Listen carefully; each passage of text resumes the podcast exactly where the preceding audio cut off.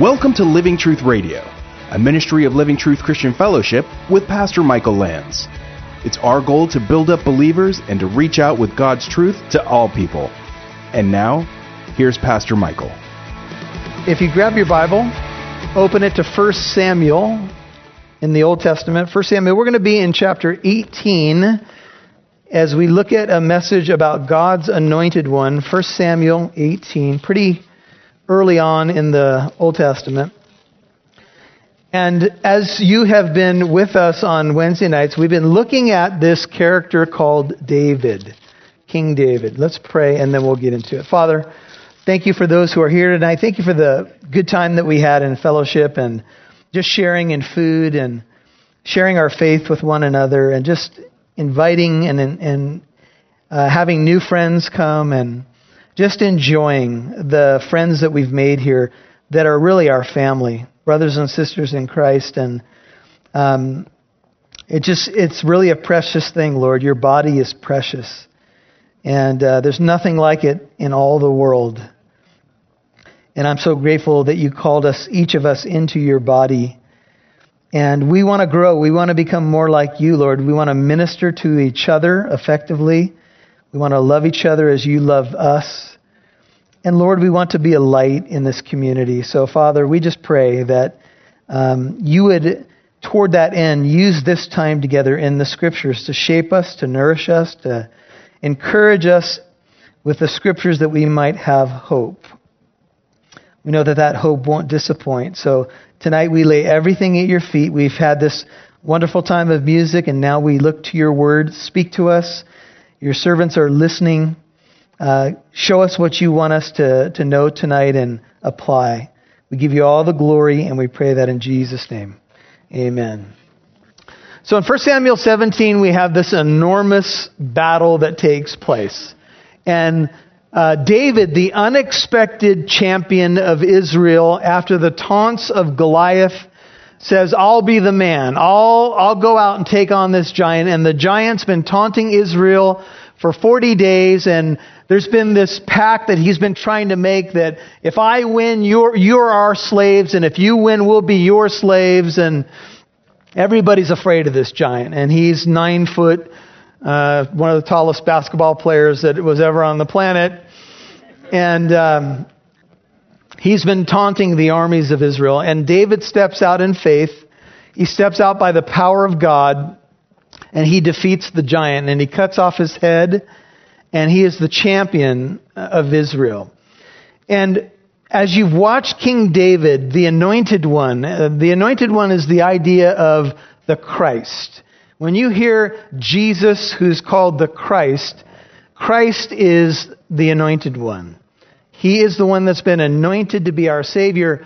And Jesus in the New Testament is called Son of David because he is the greater David. And David is a type of Christ. He was a great king, but he prefigures the greatest king who will sit on the throne of David, if you will. And there's some debate among scholars. Will David literally sit on the throne again, or is that pointing to the greater David, Jesus? But Uh, David eventually failed, but the greater king is coming. And little David was from a town called Bethlehem. And he prefigures this Messiah that would come from the line of David. And as you watch uh, David in these early days, you're going to see him take on this giant and cause him to fall. And Jesus Christ took on the giants of sin and death and caused them to fall. They taunt us our whole lives, don't they? You know, uh, saying, nobody will be able to take me down. Nobody can defeat me. Who do you think you are? And Jesus comes and he knocks down the giant of sin and death. He put, on a, he put his life on the line for that. And as First Samuel eighteen emerges, David is one of the main characters that will come to the surface, and there's different reactions to David. What's incredible about David is that some of Saul's family members, his own son and daughter, love David deeply. Um, they are just in awe of him. And David's about to marry one of Saul's daughters, which is hard to imagine because if you have in-laws I know some in-laws can be a challenge, but I don't know if you've ever been at a holiday dinner where your in-law throws a spear at you. I mean, I've heard of verbal jabs at the holiday dinner table, but I'm not sure I'd want to marry into that family. But that's David. He's the anointed one, and yet he's not recognized by everybody. Saul is trying to kill David. There's others that love him. The, the nation, in fact, is enamored with David. He's the new champion. They're celebrating him. They're singing songs. The, the hit songs on the radio are about David killing his, you know, tens of thousands and Saul just his thousands. David is a hit, but not to everybody. Some people love him, and some people want to get rid of him. And I hope you can see the prophetic picture. David is a type of Christ. He is the one who belongs on the throne, but the religious leaders of the day don't want to acknowledge Jesus as the Christ. So they are bent on destroying him. And Saul becomes a type of the religious leadership of the days of Jesus, the chief priests, the scribes, and the Pharisees.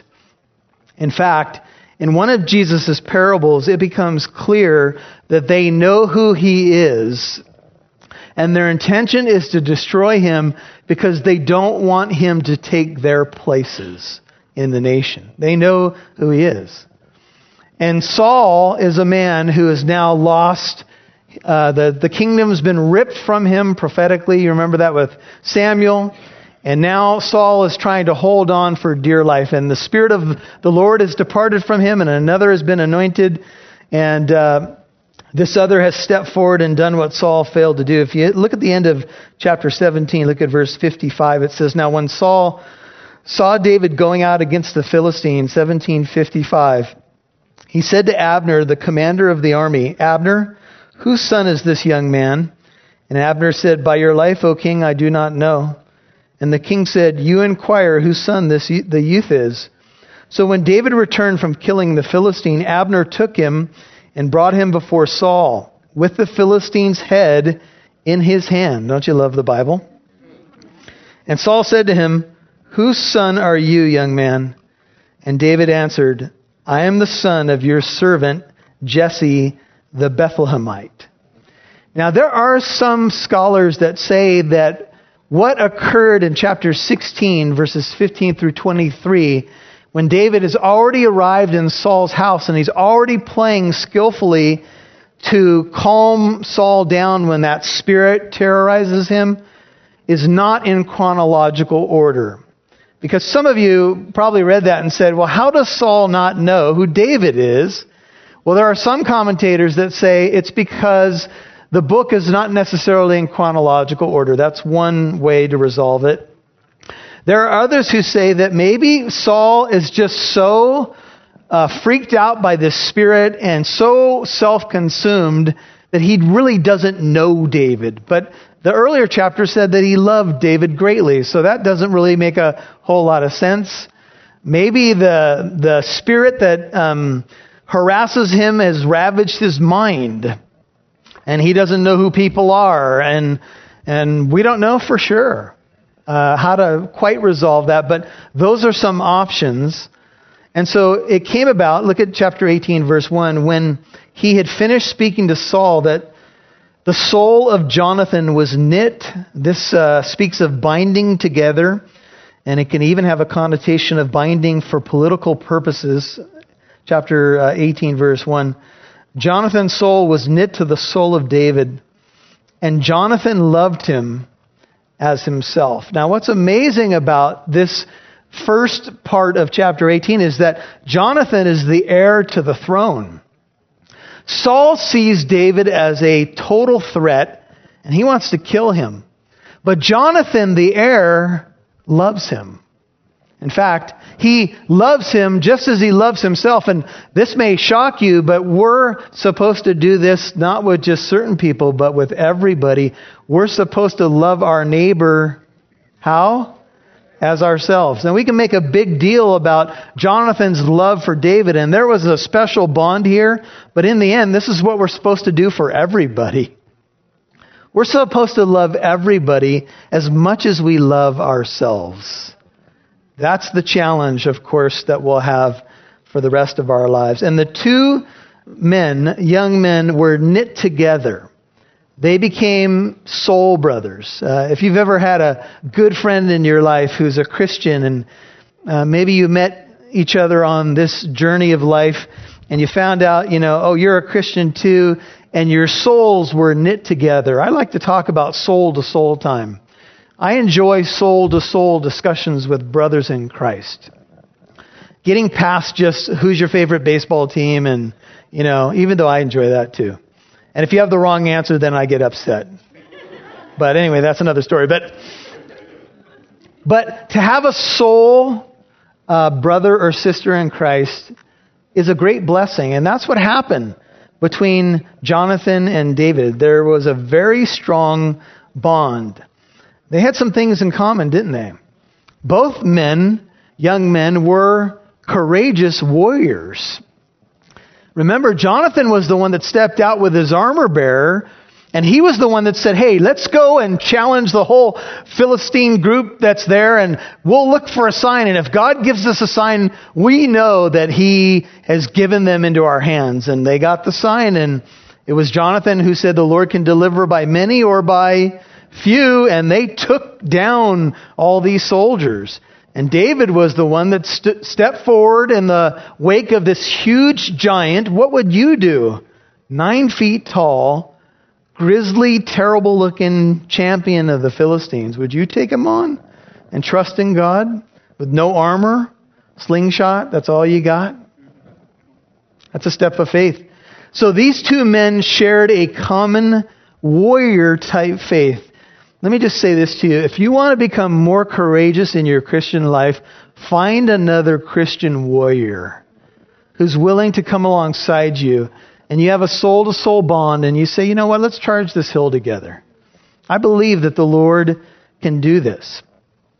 Both men did something radical with the odds stacked against them. In Colossians two, Uh, verse two, Paul writes that their hearts may be encouraged, having been knit together in love and attaining to all the wealth that comes from the full assurance of understanding, resulting in a true knowledge of God's mystery, that is Christ himself. In Christ are hidden all the treasures of wisdom and knowledge. That's Colossians two, two and three. So there's a beautiful knitting together of hearts that happens in the Christian church. But there are special people in your life. I hope you have somebody like that, or I hope you can be that for somebody else. Be somebody that can uh, stir up somebody else's faith. Do you have somebody like that? Uh, are you like that to somebody else? And so Saul took him that day and did not let him, that is David, return to his father's house. And then Jonathan, verse three, chapter eighteen, made a covenant with David because he loved him, as himself, or as his own soul. The heir to the throne becomes close to the true heir to the throne. The one who would be king begins to recognize that there's another one who's going to be king. And he's not going to fight it. His dad's fighting it. He's not going to fight it. And he made a covenant with him. Berit is the Hebrew word for covenant. And it speaks of an alliance. It speaks, the, the actual word uh, berit has the idea of to cut. And so they would literally cut a covenant. They would often cut animal pieces and pass through the animal pieces. And they would say, if I don't keep this covenant, may what was done to this animal be done to me. And they would cut literally a covenant. And Jonathan was the one that apparently had the legal right to cut the covenant. And so he made a covenant with David because he loved him. Uh, one writer says, perhaps I should say a word in passing, which is more than it deserves, about the view sometimes expressed that Dave, the David-Jonathan relationship may have had a sexual aspect. The absurdity of that suggestion should be clear in this chapter. As one writer put it, quote, in this chapter, everyone apart from Saul, that is, loves David. You can look at verse sixteen, twenty, twenty-two. This particular consideration tends to be overlooked when David and Jonathan's relationship is presented in a less worthy light. To see sex between the lines of David and Jonathan, of the David-Jonathan story, depends on our modern perception, and may I say, a twisted one at that. The text themselves themselves gives no hint of any sexual behavior whatsoever. And I have to say it because some of our friends on the other side use the Jonathan-David relationship to say there was a homosexual relationship here. And it just flatly is not true, you guys. They were soul brothers. They were warriors. They loved each other in the Lord, and that's as far as it went. And so some people in our culture are so desperate to somehow uh, make valid something that the Bible says is just simply not, that really they dishonor the Lord. I'm just going to say it bluntly. They that that is really just pulling this text out of its context and butchering it. And so they made a covenant together, David because he lo- with David because he loved him as he loved his own soul. You know, the Lord's made a covenant with you. It's called the New Covenant. And he made the covenant with you because he loves you. The Bible says, for God so loved the world. But Paul said, he loved me, Galatians two twenty, and he gave himself up for me. See, God cares about individuals, folks. I'm going to park here for a second. Last Wednesday night, I got to share my personal testimony with the youth group while Pastor Mill was here teaching. And I was listening to Ravi Zacharias, and he was saying that one of the beauties of uh, the Christian faith, among the many majestic things that we could talk about about Christ, is that he cared about individuals. Think about this. He went through Samaria to pursue a woman. We call her the woman at the well. He wasn't supposed to talk to her. He wasn't supposed to go through Samaria. She had had five husbands. She was a rejected woman because women in that day did not have the right to divorce their husbands. So we think of her as Elizabeth Taylor or some movie star that married over and over and over again. But she was really a rejected woman. Five husbands had divorced her for whatever reasons. And she was now with a man who was not her husband. And Jesus had to pass through Samaria. Do you remember when he is traveling in Luke nineteen and there's a little wee man up in the tree? His name is Zacchaeus. And he's the chief tax collector. And he's a hated guy. He's wealthy but hated. And he's up in the tree trying to get a look. And Jesus stops the procession and says, Zacchaeus, I must come to your house today. And the people were grumbling, how could he go to the house of a man like that? He didn't come to my house for lunch. How could he go to his house for lunch? And off they walked together. And salvation came to that household because he too was a son of Abraham. And then Jesus said these famous words, for the Son of Man has come to seek and to save that which was lost. Listen, he's come to seek and to save. He sought out Zacchaeus. Think of the rich young ruler.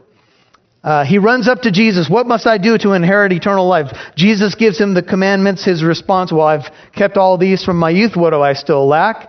Jesus says, go and sell everything you have. Give it to the poor. You'll have treasures in heaven and come and follow me. The young man wouldn't. His face fell. He had many possessions and he took off. Jesus did not chase him down. I don't know what happened to the rich young ruler. I hope he came to his senses.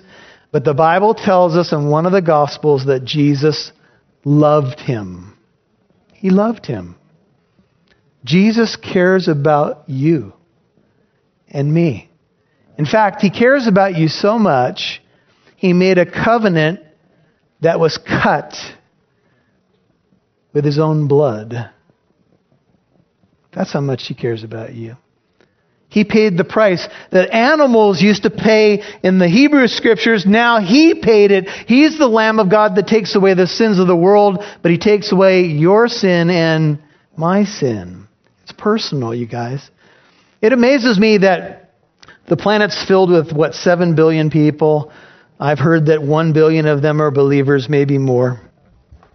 But that God takes the time to care about me. I shared with you Sunday how I was sitting on my computer one night. I needed to hear from the Lord, and a brother emailed me a scripture at that very moment. Does that not just blow your mind that God cares about us that much? And He has cut a covenant. In the Hebrew picture language, the word means the sign of my son. The word berit or uh, covenant, or it can mean the cross of my son. You put the Hebrew letters together, that's what the Hebrew picture language means for covenant. Listen, it's the covenant is about the cross of my son. So every time you think about the covenant that God has made with you, it's all about the cross. Now look at what David does. Or excuse me, what Jonathan does. And Jonathan stripped himself or took off the robe, and I, we would say this is the royal robe, one that made him the heir. He's the prince, the heir to the throne, that was on him. And what did he do? He took off his robe, and he gave it to David, and you're starting to see what the covenant is about. You know what Jonathan's doing? He's saying, in essence, this belongs to you. Now, if you were the son of the king, and you were in line for the throne, would you give up your royal right to another man? But David loved him, and he had an insight from the Lord that this was the anointed one. This was the rightful king.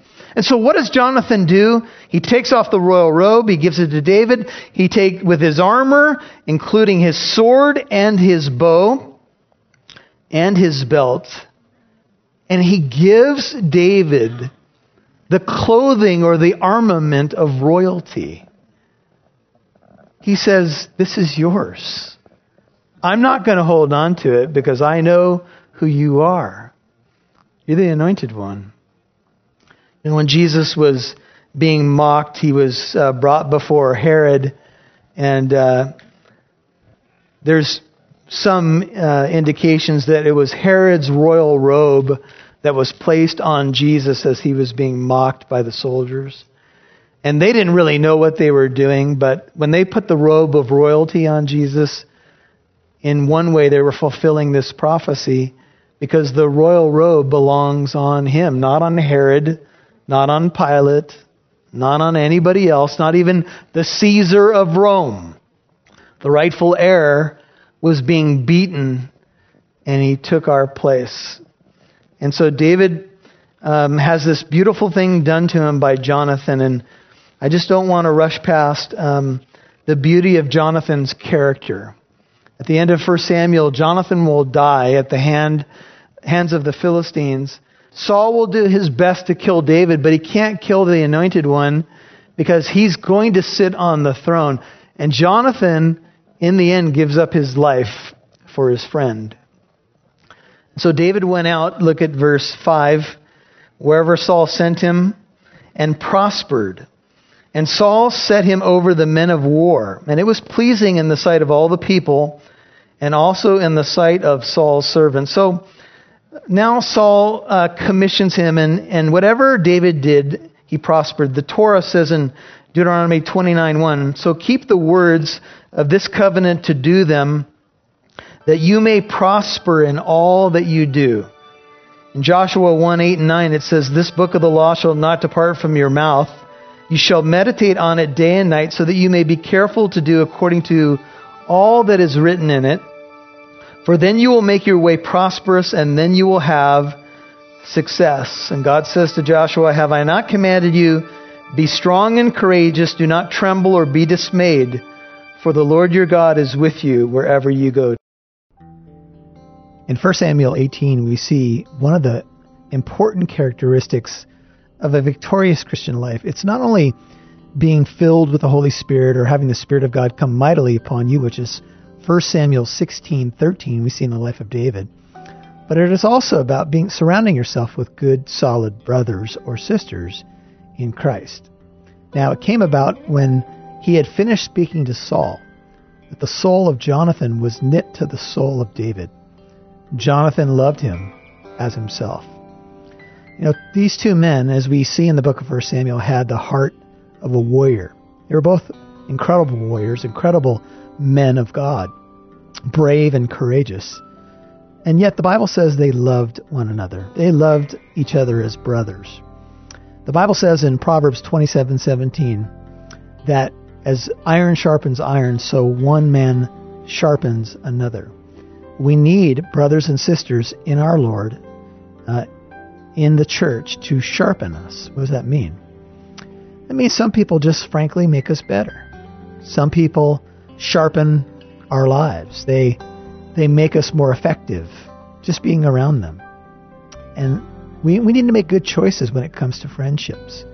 Of course, we want to be friends with unbelievers, and it is to reach them, but it's also because we want to show the love of Christ to all people. But our, our close friends, our most intimate brethren, if you will, those that we're knit together with, should be someone who can sharpen our lives, and the reverse is true, that we can sharpen their life.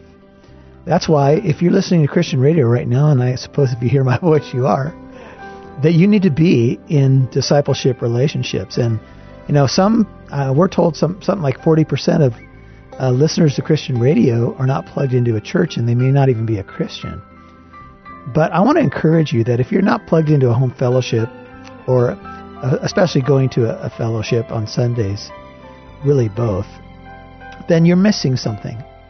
You're missing a special knitting together in the body of Christ.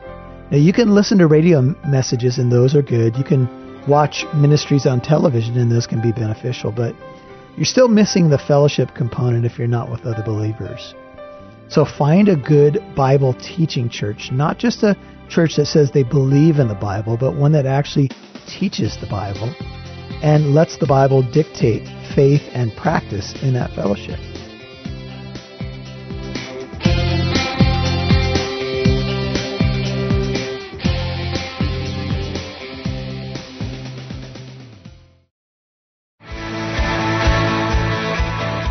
Thank you for listening to today's program. If you'd like to listen to this message again, learn more about our church in Corona, or to access archived messages, go to living truth radio dot org and click on the Church tab. You can follow us on Instagram at Living Truth Corona, or download the Living Truth Christian Fellowship app on Apple and Android devices. Living Truth Radio is a listener-supported ministry. You can partner with us by donating at living truth radio dot org.